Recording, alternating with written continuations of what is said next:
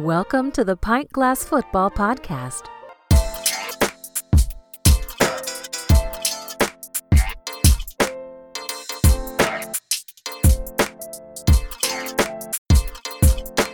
This is Pint Glass Football. Drink beer, talk football. If you're new to the show, be sure to follow, subscribe, and please rate and review the podcast. It really means a lot to us. And if you could follow on social media, we're on Facebook, Instagram, and Twitter at P G F Podcast. I'm your host, Brad Fowler, and McKenzie Brewing is the official beer of Pint Glass Football. Follow them at McKenzie Brewing and mckenzie brewing dot com to check out their lineup of award-winning craft beers. We've got a great show today, P G F Nation. We're going to start by weighing in on the John Gruden resignation from the Raiders that everyone is talking about. We're going to give our two cents.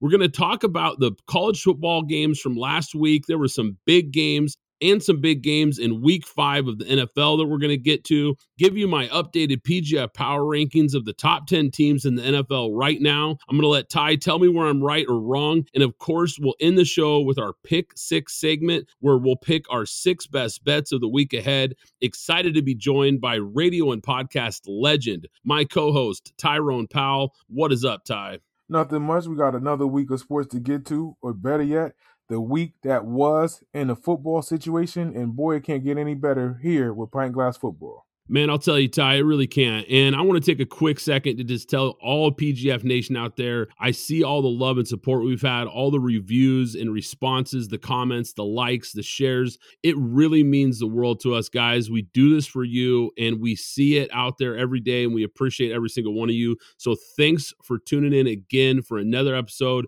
Let's get this thing started, Ty. We're going to touch on this big N F L news story.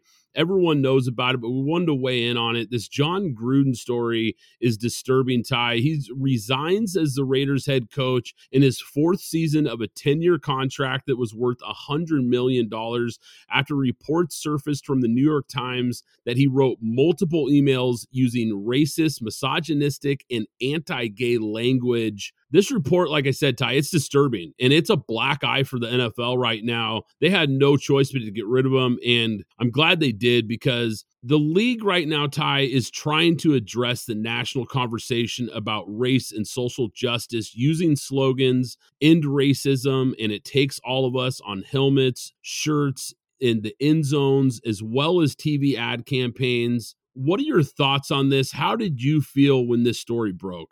It's upsetting because he just signed one of the biggest, or let me get this correct, he signed the biggest coaching deal we've ever seen of receiving a one hundred million dollars contract as a coach. And I feel that there were other coaches out there that probably deserve better or have a better resume than what he presents. But he has that charisma, that characteristic that sells, and people bought into it, let alone going to an organization that definitely needed a new face. This happened years ago. But the one thing that's puzzling to me is they're going to have to like really break this down piece by piece outside of John Gruden. There's more than just him that meets the eye or the people that he was sending these messages to, because they had to bounce this conversation off of him for them to be comfortable about it. So I'm not really caught up in a situation on where John Gruden's res- resignation comes from or things of that nature. They have to try to cancel as much of this culture as possible. Now, I get it. People have their thoughts, views, and opinions about other people. You can't change people's minds in a day about these scenarios. Um, but to come to a place where they're changing a lot of this culture, so many people have fought through so many difficult situations bigger than what he's addressing. This is just a spout of, I want to say, hatred more than likely. This isn't something that you could preach in football as they move forward. And I know people may get mad at the way that I'm addressing this, but there's so many different avenues I could go down. This is a coach that basically they told it's best for you to resign right now because there's more that they have. And they just lift up one layer on John Gruden. You're right, Ty, about everything you just said is absolutely spot on. When you look at Gruden, because you touched on him as a coach, and he was twenty-two and thirty-one with the Raiders since his return. So it's not like he was a great coach in the first place. There were certainly better candidates out there than John Gruden, a guy that hadn't coached in the league in ten years. They got off to a good start this year, but the wheels have come off after this story breaks. And it's not that surprising. Who would want to play for this guy? I'm sure it had to fracture that locker room and create all kinds of turmoil for this organization. I feel bad for the fans of Raider Nation. I feel bad for the team. I feel bad for the players and the organization as a whole. Just a really ugly and disgraceful thing to come to light about John Gruden. There's just no place for it, Ty. There's no place in twenty twenty-one for someone like John Gruden. Good riddance to John Gruden, and time to move on. And likewise for us, it's time to move on to some brighter topics here. And I want to start with this Monday Night Football game between the Ravens and Colts, an overtime thriller. If you went to bed early, you missed out on one of the best comebacks we've seen on Monday night in a really long time. The Ravens come back from nineteen points down and win with a five-yard touchdown pass in overtime. They were down seventeen zero at one point, twenty-two to three. Three, and with just over three minutes to go in the third quarter, this was an incredible comeback. Lamar Jackson put this team on his back, pulled out the Superman cape, and was unbelievable late in this game. Ty, what are your thoughts on this game? I'm, I'm first. I'm gonna say this: uh, the Indianapolis Colts are tougher than the, the record that they're being presented with right now, being one and four. They played ball like they should have been all season long. This Colt team was a team that went to the playoffs last year and don't have the turnaround that they have this season. They basically caught this Ravens team by surprise, but I must say this. One is the tight end and Mark Andrews, who finally had his breakout game all season long. I've been waiting for this. And then looking at uh, Hollywood Brown, Hollywood Brown having a hundred-yard receiving day too. So this is actually a tandem where these two finally broke the ice on the, the passing game, if you will, for the Baltimore Ravens. But we can't look any further than one of the former M V Ps, and the guy that's been putting up double-digit wins since he came out of Louisville and winning a Heisman at that in Lamar Jackson. For every bit of adversity that this guy has faced, he still has this team above water, four and one in the season right now.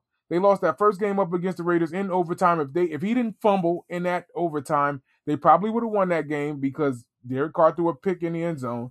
They probably would have drove because the way that he was moving the ball, Uh, late in that game, they they probably be undefeated. And it makes this more of a big carousel of a lot of teams that we'll probably get to talk about later on. But Lamar Jackson is definitely in that discussion for those three letters, and I can't wait to discuss it further. But for him to actually survive the storm, Carson Wentz was coming out tooth and nail to make this an even fight. This this was epic type of football, and it made good for a well-deserved Monday Night Mayhem football game that we all deserve as football fans. Man, did they ever, tie? This was an unbelievable comeback. I almost flipped the channel at one point when the Colts took that big lead. I was about to give up on this game, and I thought, nah, football, Monday night, I'll, I'll stay tuned into this one. And I am so glad I did because you hit on it, Ty. The Colts really bottled up the running attack by the Ravens, and the Ravens' defense really struggled in this game. They really had a hard time getting the Colts off the field on third down. You hit on it. Carson Wentz was really good in this game. I thought he played his best game of the season in this one, and basically had a huge lead on the Ravens. This thing looked like it was over, but I cannot give enough credit to Lamar Jackson. He was absolutely incredible. He had a career game on the brightest stage, Monday Night Football, with four hundred forty-two yards passing, four touchdowns, zero interceptions.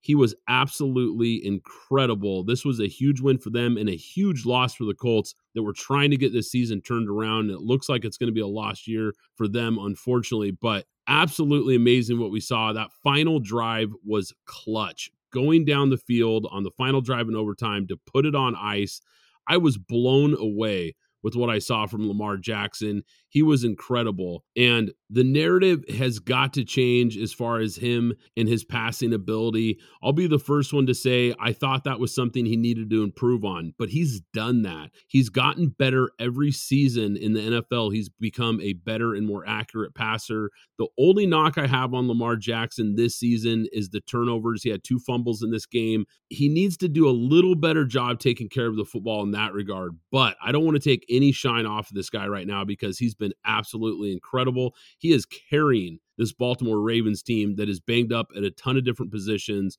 I can't say enough about what I saw from him. He was absolutely electric and clutch when it mattered the most for the Ravens. Fantastic Monday Night Football game. I want to jump back to another game here, Ty, that we saw on Sunday. This was a shootout for the ages. The L A Chargers and the Cleveland Browns, over a thousand yards of total offense in this game. What are your initial thoughts on this one? There's a lot that we could talk about in this game, but I want to get your thoughts on this one. And this is something that I think Brad's been hitting on, is when do we see the consistency from Baker Mayfield? And this is a game where he actually tried to show up his best up against a team that's actually slowly taking the N F L by storm. So I can't undersell what the Browns and the, the Chargers are doing at this point in time. But man, for a young talent and Justin Herbert to be trying to take over the A F C West, and people, hold on to your hats. The Chargers are the best team in the A F C West. And looking at how this game went down, it was forty-seven to forty-two. A total of eighty-nine points total in this game. Just like he said, over a, a thousand yards of complete offense. This is a phenomenal game. But like I said, Baker put up two touchdowns, three hundred five yards passing. But looking at the other side of the ball, Eckler had two touchdowns in the running game, sixty-six yards, seventeen carries. I, I think it's a little under five, well, well under five yards a carry, but at least he's getting the job done. Williams being a receiver with eight catches, one hundred sixty-five yards, and two touchdowns. That's a big day. But just looking at what Justin Herbert was able to put, put together, three hundred ninety-eight yards passing, four touchdowns thrown. This guy is phenomenal, and he's catching a lot of people by storm, in which a lot of people are saying he may be the favorite. This guy is an awesome talent, especially to go tooth and nail with a guy that's trying to prove himself and keep the Browns afloat in Baker Mayfield. He outgunned him forty-seven to forty-two in this matchup, and, and moving the Chargers to a four and one start on the season. Yeah, this game was absolutely crazy, and you're right. Justin Herbert was unbelievable, almost four hundred yards like you talked about. He's been so good. He's taking care of the football. He's making all the big-time throws against big-time teams. I've been so impressed with him. But you touched on Baker Mayfield, and I've got to go there, Ty, because on third and ten in a close game, when you need a first down to potentially put this game away, the Cleveland Browns decide to run the football. And you give it back to the Chargers, who have lit you up the entire game. I was absolutely baffled by that decision from Kevin Stefanski in this offense. This, to me, Ty, it tells me everything you need to know about Baker Mayfield. Would the Bills do that on third and ten? Would the Cardinals do that? Would the Chargers, the Chiefs, the Bucks, the Packers? I don't think the Broncos would even do that with Teddy Bridgewater. I'm not sure they do that in Carolina with Sam Darnold with third and ten. How little trust do you have in Baker Mayfield to make a big-time throw on a big down? To me, it says they have no trust in this guy at all. If the Browns coaching staff doesn't believe in him, then why should I believe in him, Ty? They are injured right now. They don't have their full staff to go out there. Jarvis Landry is out. They're coming back with the guy that just got off an injury, and Odell Beckham. Again, this guy's been able to put together a good season last year. They are above five hundred. They are in the A F C North, where they are still in contention. I, I think Baker Mayfield still, it, it's five games that are that have been played. He's three and two. I feel like within the next twelve that they have left, he can go, let's just say seven and five. He still puts together a ten-win season. Just to be fair, if he if he does less than that, then it's what, six and six. I mean, he's still at a a five hundred season. If he does better than that, they're in the playoffs. If they're eleven and six, I think that's hard to knock them off. And I don't want to just say, oh, just go eleven and six, which could present itself. But give this guy time. He's still, don't forget, and Baker's still young. We, these people have to act like he's uh he's thirty-two, thirty-three. He's been through a lot. He's still in his twenties. He's still young on the Cleveland Browns. This is the Browns that he's trying to turn around. This this takes time. Like, don't forget, he was a high pick in the draft. So, of course, he's coming to a team that they are slowly turning this around. Well, I've got to push back a little bit, Ty, because he came into the league in that same draft class with Lamar Jackson and Josh Allen. And we look at those guys, and they are clearly head and shoulders above Baker Mayfield when Mayfield was the number one overall pick. So I don't think it's a great look when you put it that way. Now, is he a terrible quarterback? No, he's not terrible. But he's showing me week in and week out that he is very average. And when you've got the best roster out of those two other quarterbacks I just mentioned, he clearly has the best roster out of those three. And for him to still not be able to come up with a big-time throw when it matters, we just saw Lamar Jackson with injuries all around him, no backfield. His rookie wide receiver is hurt, and he makes huge plays and carries his team to a come-behind win. I just don't see that ability from Baker Mayfield. I think he's the weak link on this team. I think he's a game manager. It also reared its head in the final drive here, Ty. They're in prevent defense, the Chargers, that is. Baker picks up twenty-one yards in a minute and twenty-six with three checkdowns in a row with zero timeouts and gives them virtually no chance to win this game.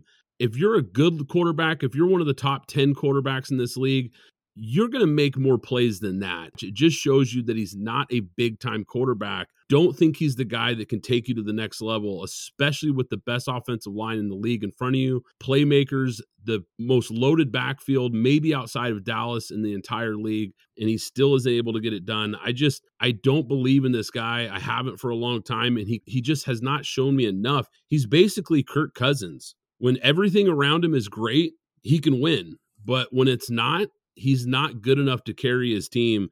And I want to jump to this Kansas City game versus the Bills. This was a huge, huge statement win for the Buffalo Bills. I really like what they're building here, Ty. This team is really starting to show me something. This might be one of the deepest rosters. The front seven is incredibly deep. They rotate so many guys, and they've got so many guys that can put pressure on the quarterback. Josh Allen, once again, is playing at an extremely high level. And this Kansas City Chiefs team is really starting to struggle here, Ty. I, I know they've got a ton of talent on the offensive side of the ball, but this defense is alarmingly bad, and the Bills exposed them in this matchup.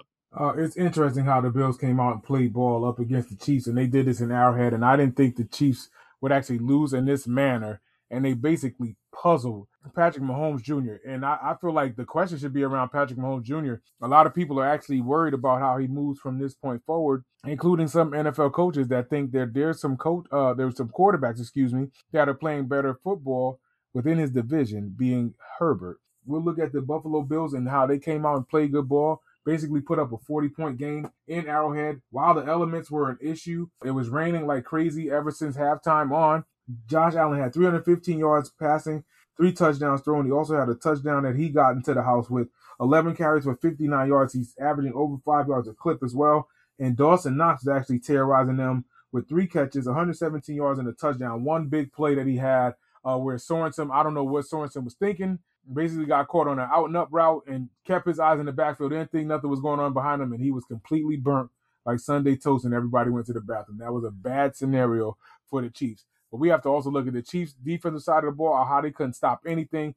Josh Allen was able to complete pass after pass, especially when it was money time, second and third down. He was able to get the completions, and probably the play of the game was a third down play where Josh Allen scrambles left, and there's a defender there to try to make the tackle, and he hurdles this guy to get to the first down marker. Excellent football by this guy. Josh Allen is growing in front of our eyes, playing at such a high level. And when you look at the Chiefs, Ty, Kansas City went from the best team in the A F C to not even the best team in their division. We talked about it. The Chargers have pushed towards the top of this division. And when you look at the Raiders, after that three and oh start, they've kind of had the wheels come off here. We talked about the head coach situation and all the turmoil that they're going through. I wouldn't be surprised if they really fall apart here in the next couple of weeks. And that three and oh start for the Broncos looks like it might have been a little bit of a mirage as well. So when you look at this division, Kansas City is starting to fall behind here, and they're going to have to really figure something out. I don't know how you fix this defense, and I'm not sure, as good as Mahomes is, we know he's great,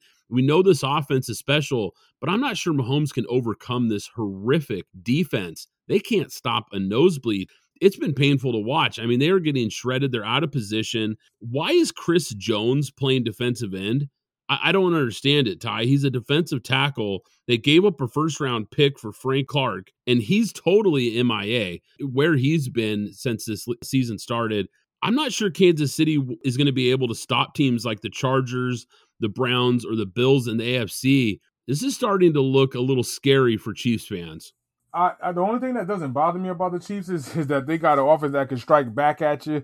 If they keep that mentality and hope the defense could get them some stops, then I guess this is the way that they're planning on working on it. But we've seen this situation two Super Bowls ago when they won one up against the San Francisco forty-niners, in which they could not stop the run And when uh, Jimmy Garoppolo went to start passing the ball, even Honey Badger himself, Tyrann Mathieu, said, thank goodness that they started passing the ball. It helped us because the running game was killing them.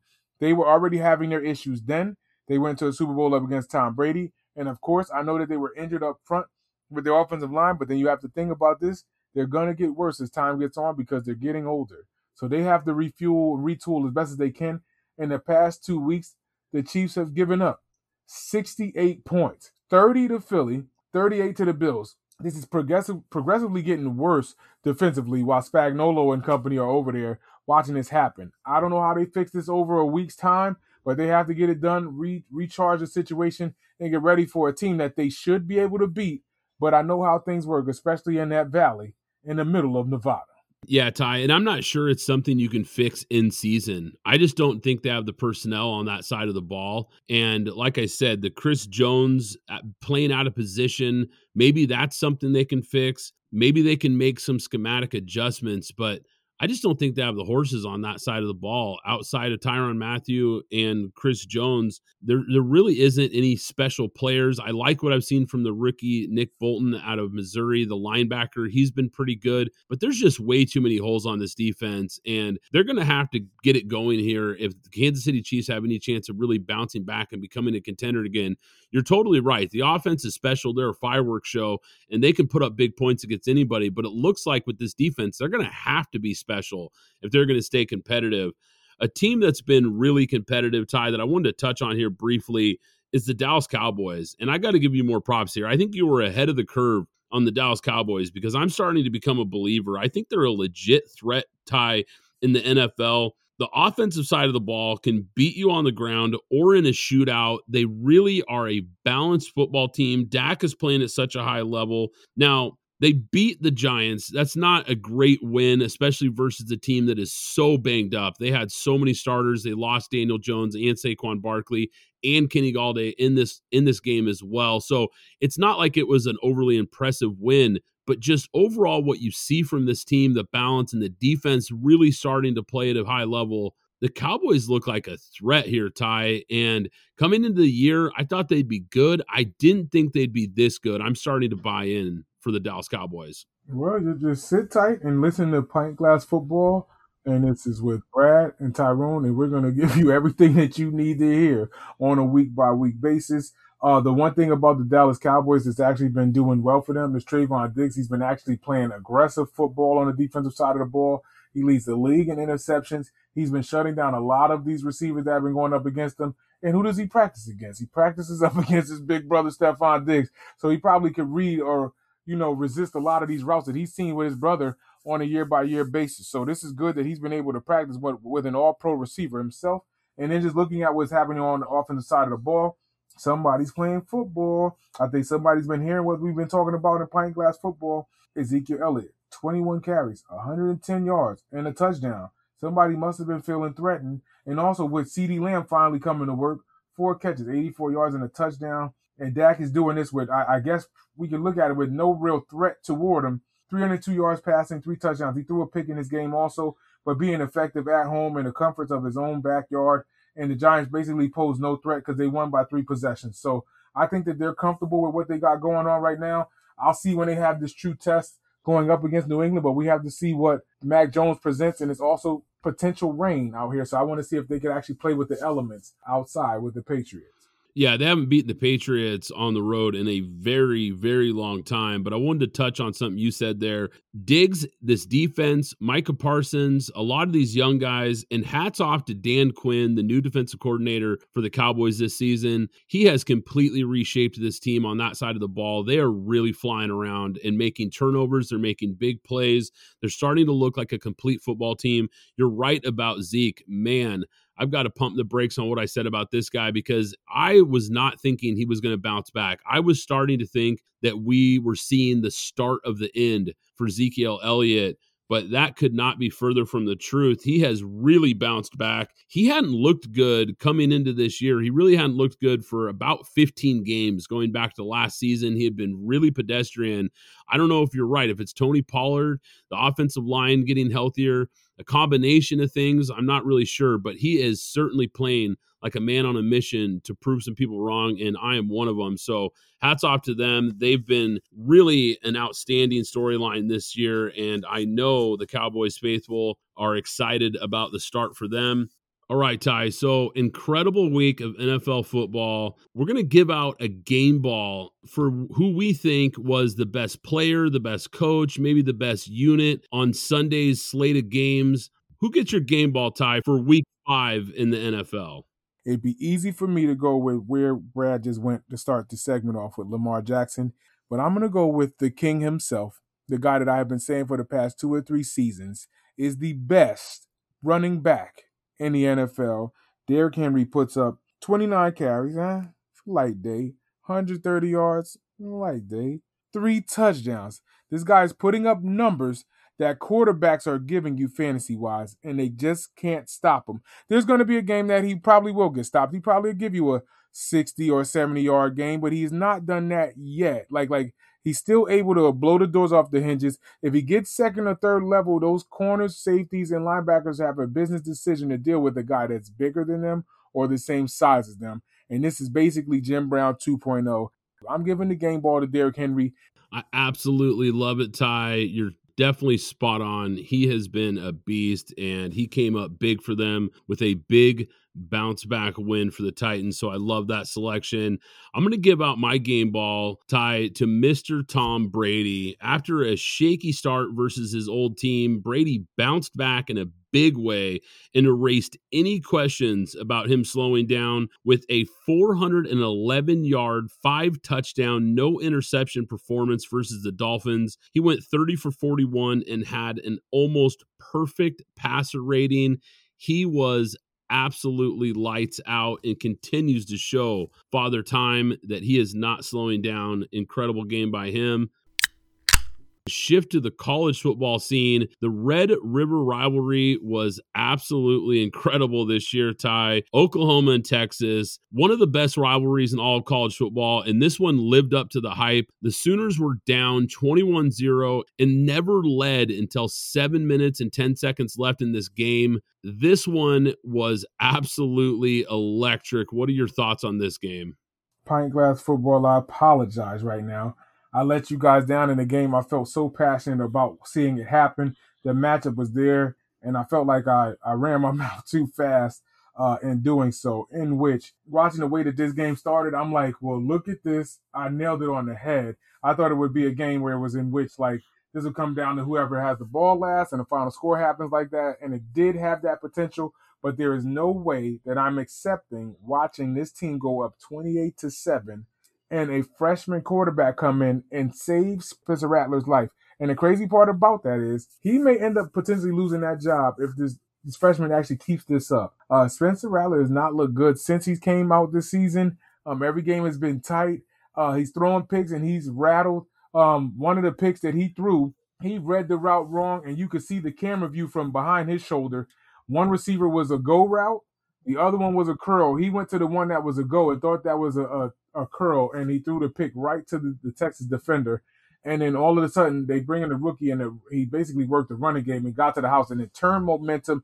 And it's like, if Texas doesn't keep their foot on their throat, they're going to lose. They could not stop Worthy at all. Worthy was burning them up top, had probably one of the best college football games from a receiver that I've seen this season. And this was happening primetime in the Red River rivalry. And when they went back to him, it's kind of like, well, you should have kept your foot on the gas because it's late in the fourth now. So if you guys don't get the ball back, it's little, too little too late. So if you're a guy that loves offense and things of that nature, I get it. I, I love it. I understand it. But to see this team lose in this facet and knowing that they have a rivalry on the line, there's no pride there. The question that I do have is in front of Steve Sarkisian, this is going to always con- uh, potentially happen to you. If you don't have these guys rallied ready for war on a game-by-game basis, I, I don't get it. Steve Sarkisian, I am thoroughly unimpressed with what you did in this game. Texas has been playing good ball this season. They have to know that they have to win this game in the Big twelve, and they did not show up with this type of game at all. You're going to have to hope for teams to lose to, for you to represent yourself in this scenario, but by no way do I accept this fifty-five to forty-eight massacre, and I continue to talk about, you know, how the Big twelve doesn't play defense. We watch a lot of these games go over forty-five. It's totally unacceptable. And and Thompson had a good day too, throwing five touchdowns in the same thing.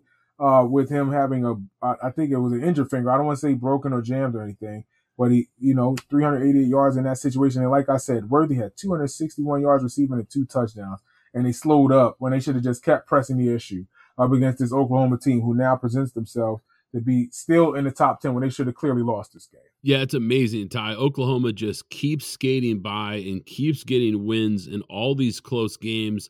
I was totally shocked too, Ty. I loved your pick on this game, taking Texas. I thought it was the right side. I still think it's the right side. And we saw that early in this game, like I said, being up three touchdowns multiple times in this game. It looked like Texas had this thing all but won. Hats off to Lincoln Riley and the Oklahoma Sooners making the adjustments. All-American quarterback Spencer Rattler was benched. You alluded to this, Ty. He was benched in this game after two turnovers. It looked like the right decision because true freshman Caleb Williams, Williams, the five-star recruit from Washington, went fifteen for twenty-four with two touchdowns, no picks, and he helped rally O U for the win. This was an incredible comeback by them. It was an incredible game to watch. But yeah, I'm with you, Ty, as far as Rattler. He's been a huge disappointment this year. A lot of people were saying that he had number one pick potential in the N F L. I don't see it at all at this point. He still has a lot to work on, and he's going to have to do it from the bench because I think he lost his job after this performance from Caleb Williams. He's going to have a really hard time getting back on the field. Absolutely crushing loss for Texas and a huge come from behind win from Oklahoma in what was one of the best games in college football over the weekend. But the most shocking game, without a doubt, was Texas A and M knocking off number one Alabama. I thought for sure, Ty, that we were done mentioning Texas A and M on this podcast. I had pretty much buried them and left them for dead, but they pulled off the upset of the year. Maybe the upset of the past ten years, beating number one Alabama. I don't think anybody, myself included, saw this coming, Ty. I, I don't think anybody could figure this was going to happen. I really think Alabama should have and could have won this game, especially the way that they fought back. But I would never think that I would be saying this about Alabama football. You can't settle for field goals. And that's the bad part about the situation with Bryce Young being a young quarterback going into a S E C matchup where Jimbo Fisher's on the other side of the line, uh, other side of the field, and uh, trying to make this a tough scenario for a guy like Nick Saban. Um, they did the best that they can, got back into this game, took the lead by a touchdown. Alabama's defense, even when I seen the Hurricanes play them earlier this season, Miami wasn't making any threats downfield, and when they did, they had the opportunities. They started getting catches. They started forcing pass interferences, and this was a, a team where I feel like Miami was definitely the lesser of the teams to go at this, but you got a Texas A and M team that's ready for them, and they started making those threats downfield, and Alabama couldn't keep up in the passing game at all. They enforced the line of scrimmage, which I said, if you're running up against Alabama and think that you could just run, you have another thing coming. You have to move the ball. You have to make them play honest and beat them. And that's what Texas A and M did in this game. But Alabama, I'm I'm totally shocked myself. I can't lie. This was a uh, impressive loss for you to be a number one team losing on the road up against an unranked. Yeah, it, it really was mind-blowing to see this game, Ty. And you're right. Alabama scored twenty-one straight points to take a thirty-eight thirty-one lead, and they had taken back all the momentum in this game. But the Aggies tied it up at thirty-eight apiece with three minutes to go. You have to love the resiliency you saw from them, not folding in that situation.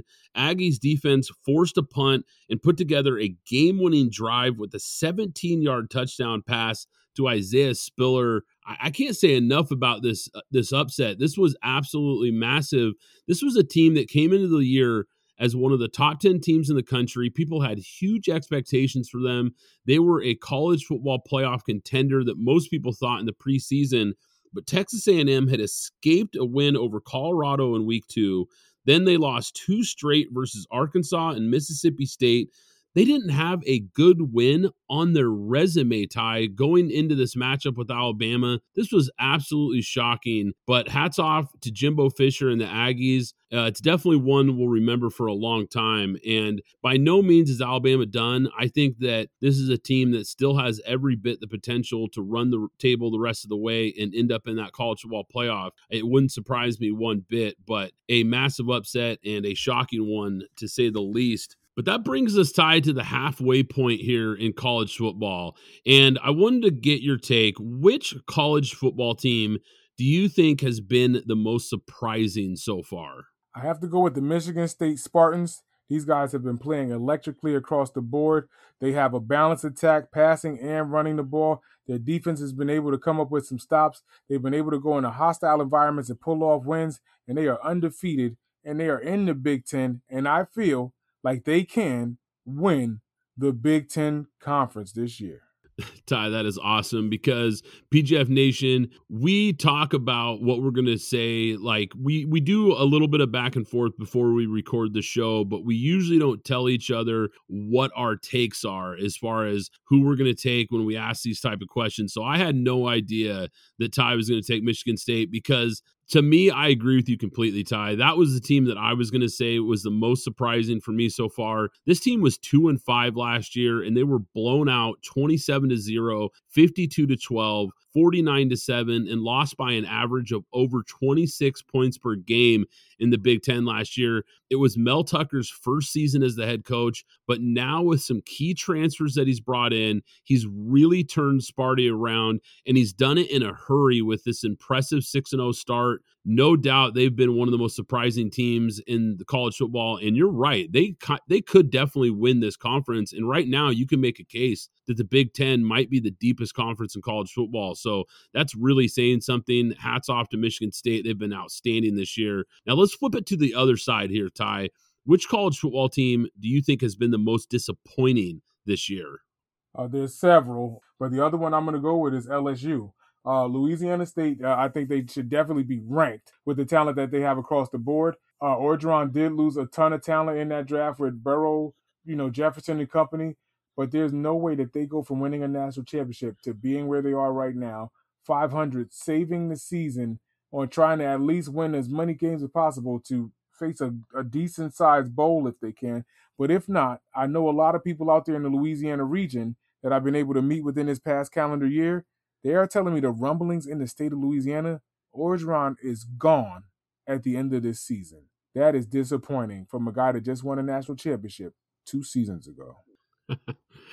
Oh, man, this is crazy, Ty, because that is exactly who I was going to pick as well. For the most disappointing team this year, it's got to be L S U. There's some other teams that you could put on this list. Clemson has certainly been disappointing. U S C is another team that comes to mind, starting in the A P top fifteen, a team that a lot of people thought would contend for the Pac twelve, and they have completely come off the rails and already fired their coach two games into the season this year. So there's some other teams that certainly fit the bill, but I am with you, Ty. I have L S U as the biggest disappointment in college football so far. This team started the year ranked sixteen in the A P and was clearly living off reputation and conference bias, because this team is three and three. They don't look anything like a top twenty-five team. They can't run the ball. The defense is well below average, and they still have Ole Miss, Florida, Alabama, Arkansas, and Texas A and M on the schedule. It is going to get uglier before it gets better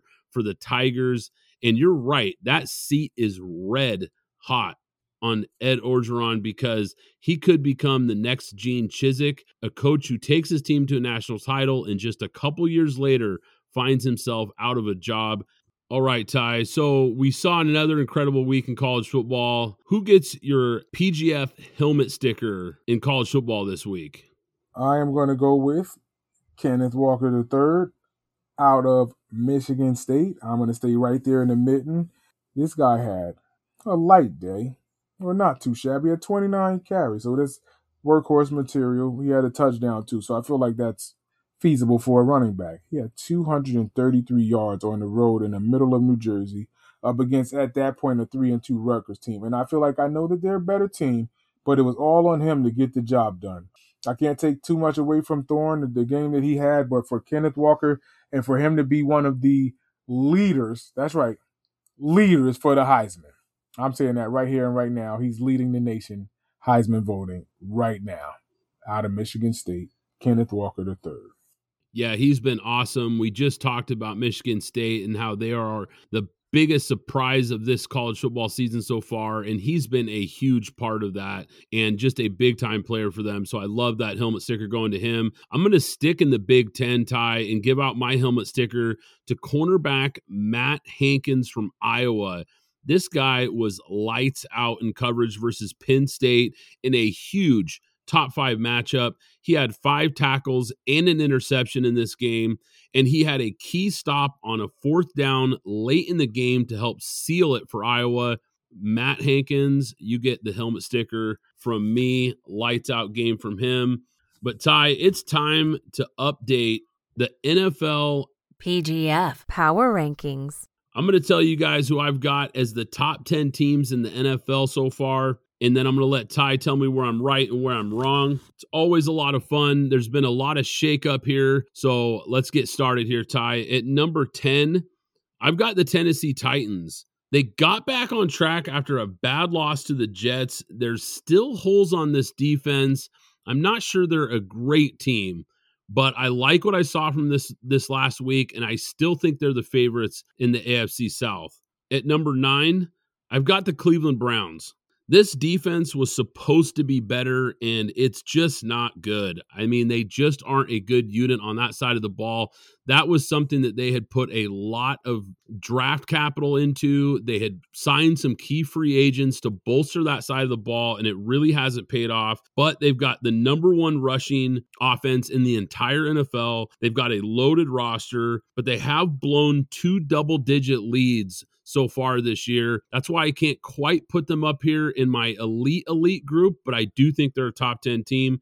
At number eight, I've got the Green Bay Packers. Four and one, but a really good team doesn't squeak by the Cincinnati Bengals. I know the Bengals are better than they used to be, but this is a team in the Packers that have a negative point differential. So just like the Browns a minute ago, I can't put them ahead of some of these other teams right now, but they're winning and they're four and one and they're on a roll right now. So they're definitely a dangerous team regardless. At number seven, I've got the Tampa Bay Buccaneers. After two so-so games on the road, the offense came to life and lit it up, and they've got the number one pass offense in the entire N F L. They really need to get healthy on the defensive side of the ball. We've talked about that secondary and how banged up they are, but I still think we haven't seen the Bucs' best football yet, and that could be scary for the rest of the N F L. At number six, I've got the Baltimore Ravens. Lamar Jackson, like we talked about earlier, is absolutely carrying this team right now, but the defense has some issues. We saw that again in this Colts matchup on Monday night. I'm not sure outside of Lamar Jackson who's really special on this team. They've got some nice pieces, they've got some good players, but he has been Superman for this team and put them on his shoulders. At number five, I've got the L A Chargers. Four and one, they look more legit each and every week. They have already shown that they can win versus some of the best teams in the N F L. They've had some huge wins. They probably should have knocked off the Cowboys in week two. If it wasn't for some very iffy officiating calls late in that game, they probably get that win and could be five and oh right now, but you have to be impressed with what they've been able to do. At number four, I've got the L A Rams. They bounced back and crushed Seattle, and after a loss, all four wins this year are versus playoff teams from last year. So they've been really impressive, and they've done it against some good competition. So I've got the Rams at number four. At number three, I'm starting to buy in big time to the Dallas Cowboys, blowing out a beat-up Giants team. Like I said, it's not the most impressive win, but the run game is there. They're dominant, running the football with their two running backs. Dak and his wide receivers are explosive. This offense can put up numbers against any anybody, and the defense is now legit. We've talked about that side of the ball. This is starting to look like a very complete football team. At number two, I've got the Arizona Cardinals.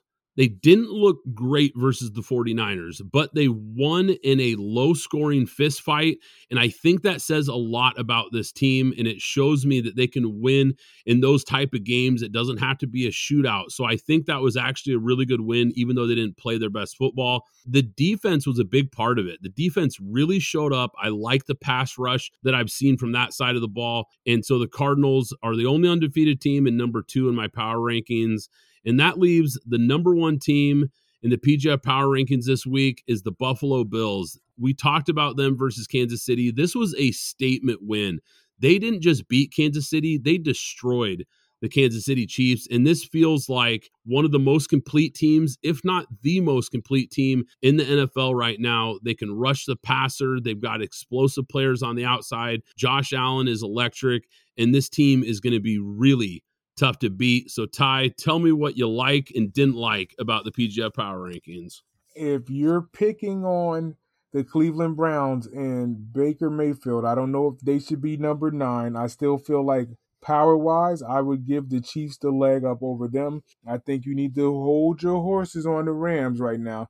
The Rams did win that game up against Seattle, but don't forget there was a guy that broke or or just, just let's just say an injured finger. I don't want to say broke. It looked bad. It, he couldn't bring the top hand, the top portion of his finger back. They had to put in Geno Smith, and they almost made this a game. But, of course, Geno Smith, as usual, has a critical turnover and can't figure himself out. I wonder which way the Seahawks do go while Russell Wilson is out at this point in time. It's an unfortunate turnover, but that was a game that put pressure on Matt Stafford, and, and uh, they basically had a lot of tight times in this game, including while Seattle's defense has been struggling all season long, and in which they had a touchdown that Cooper Kupp had. He was being covered by a linebacker, and the linebacker was clearly outmanned, outgunned, too too much speed for him to handle. There's no way that I'm watching the Cardinals play this type of football and be second in the league power ranking, and they're undefeated. Their defense is playing ball. Their offense is flying around. And why isn't Kyler Murray getting any credit? Why doesn't he even get talks for M V P? What's going on right now? This guy's doing everything that he can to keep the Arizona Cardinals afloat in the N F C West, in which they have a guy named Matthew Stafford that just came to the Rams, and they're thinking that they are a Super Bowl contender, and he just outgunned Matt Stafford. And he's basically a game ahead of him. I'm, I'm not buying this anymore. They need to give the Cardinals their credit. Let's transfer this. Even though Buffalo has been playing great ball, they're on a four-game winning streak. Somebody has five out of the gate, and it's the Cardinals. That has to be switched. Let him get his credit due. They're not giving Kyler Murray credit. They rather give it to Josh Allen. That's not right. They both are doing the same type of damage. One has lost a game to Ben Roethlisberger and the Steelers, and one hasn't seen a loss yet. Well, it's a fair point, Ty. It's certainly a fair point. I don't go completely off record. Some of this is just eye test for sure. And I've definitely given Kyler Murray credit. I think he's having an M V P type of season. I think this offense is electric. We've talked about how great they've been. The defense has certainly made big strides. When it came down to those two teams, I knew they were going to be my top two teams in the power rankings. I had to go back and forth on who I was going to put number one. And it came down to one simple question that I asked myself. Who do I think would win if they played? And my gut told me Buffalo, so I went with the Bills. But this is all opinion, and I respect yours, and I love your take as well. It's always fun to talk about, and that's why we do it every week for you guys, P G F. But it's time for everybody's favorite segment. Pick six. Betting segment. We're going to make our picks for the six best bets of the weekend coming up. And Ty, why don't you kick it off and tell us who you got this week for your first pick of the pick six? It hurts me to do this because I picked them last week and I'm going to go against them this week. I think the Cowboys of Oklahoma State win this game up against Texas, getting five and a half. I think they win outright with the points. Yeah, you know, that's not a terrible pick, Ty, because Texas, you know, that's a big letdown spot. That's an emotional game. It's a big rivalry game where we talked about they blew two big leads in that game, and it could be really deflating. And so this could be a spot where they come in and just feel deflated and not up for this game after spending all that emotional energy on that big rivalry game versus Oklahoma. So I like that. I like that pick, Ty. I think that's a good pick there to start this off. I'm going to start in the N F L, Ty, with the Washington football team getting seven points at home versus the Kansas City Chiefs. And we talked about the Chiefs on this podcast a couple times here. This defense is absolutely terrible. It's a real issue. And Washington, they're not great. They're not a great team, but I think they're a good enough team that if you're going to give me seven points at home, no less, I think it's just too much value for me to ignore. So give me Washington football team getting a touchdown. Okay, and my second pick, I am going to go with the Tennessee Volunteers at home up against Ole Miss getting three points. I think the Vols are for real this year. This is a statement game. They have been winning a lot of games lately, and this is the game that they can make a difference. I'm going to go with Tennessee at home, make Mississippi prove that they can knock off Tennessee, and I don't think they can. Okay, I absolutely love that pick, Ty. That is a pick that I considered in the in the pick six this week. I was looking at that game closely. I think the over-under is eighty-one and a half last I checked, which is crazy. Vegas thinks this is going to be an absolute shootout. Both these offenses can put up big-time points, but I think you're right. In a big-time shootout game like this, give me the Tennessee Volunteers. I like what I've seen from them, and I like that pick a lot, Ty. Like I said, I almost took them. And I'm going to stick in the S E C here, Ty, and take the Florida Gators, and I'm going to lay the ten points. This offense leads the S E C in total yards. They can really run the ball. I mean, this team is one of the best running teams in the nation, averaging six point seven yards per carry, going up against L S U, a team that we talked about as being the biggest disappointment in college football. And they have one of the worst defenses in the country and have struggled to stop the run. And it's what the Gators do as well as anyone. I think this is a total mismatch on paper. And I think the Gators roll in this one versus L S U. And in my last game, I'm going N F L again, like normal. I'll give you two college and one pro. I'm going to go with the Minnesota Vikings to go to Charlotte to steal this game, as they are basically a pick 'em, but they favor the Vikings by one point. I think the Vikings go on the road and continue to roll after their exciting win in Minnesota this past weekend. Oh, man, P G F Nation, this is crazy right now because, like I said earlier, Ty and I, you know, we talk about the subjects that we're going to touch on in the podcast before we record, but we don't go into great detail because we like to leave some surprises for each other and keep it organic. And so I didn't, I didn't know who Ty was going to pick here. I'm on the other side with this one, Ty. I've got Carolina Panthers plus one at home. I like the points you made. I think this is going to be a close game. Clearly Vegas does too, but I think this is a bounce back game for Carolina. After collapsing with a big lead last week, I really don't believe in Minnesota. I think their offense has done nothing these last three weeks. They've really struggled to put points on the board, and I think Carolina's defense can get after them, especially with that front seven. So give me the slight home dog, and I'll take the Carolina Panthers. P G F, you're going to have to pick sides on that one, but it's been an absolute blast, Ty. That's going to do it for the pick six.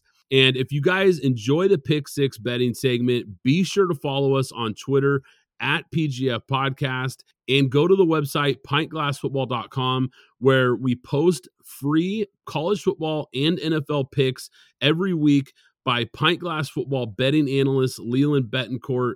Lots of great free picks on there if you guys are into betting on football like we are. But that's going to do it for this episode. Hope you guys enjoyed it, P G F Nation, and we'll catch you next time. Thanks for listening to the Pint Glass Football Podcast. Be sure to subscribe and follow us on Twitter at P G F Podcast.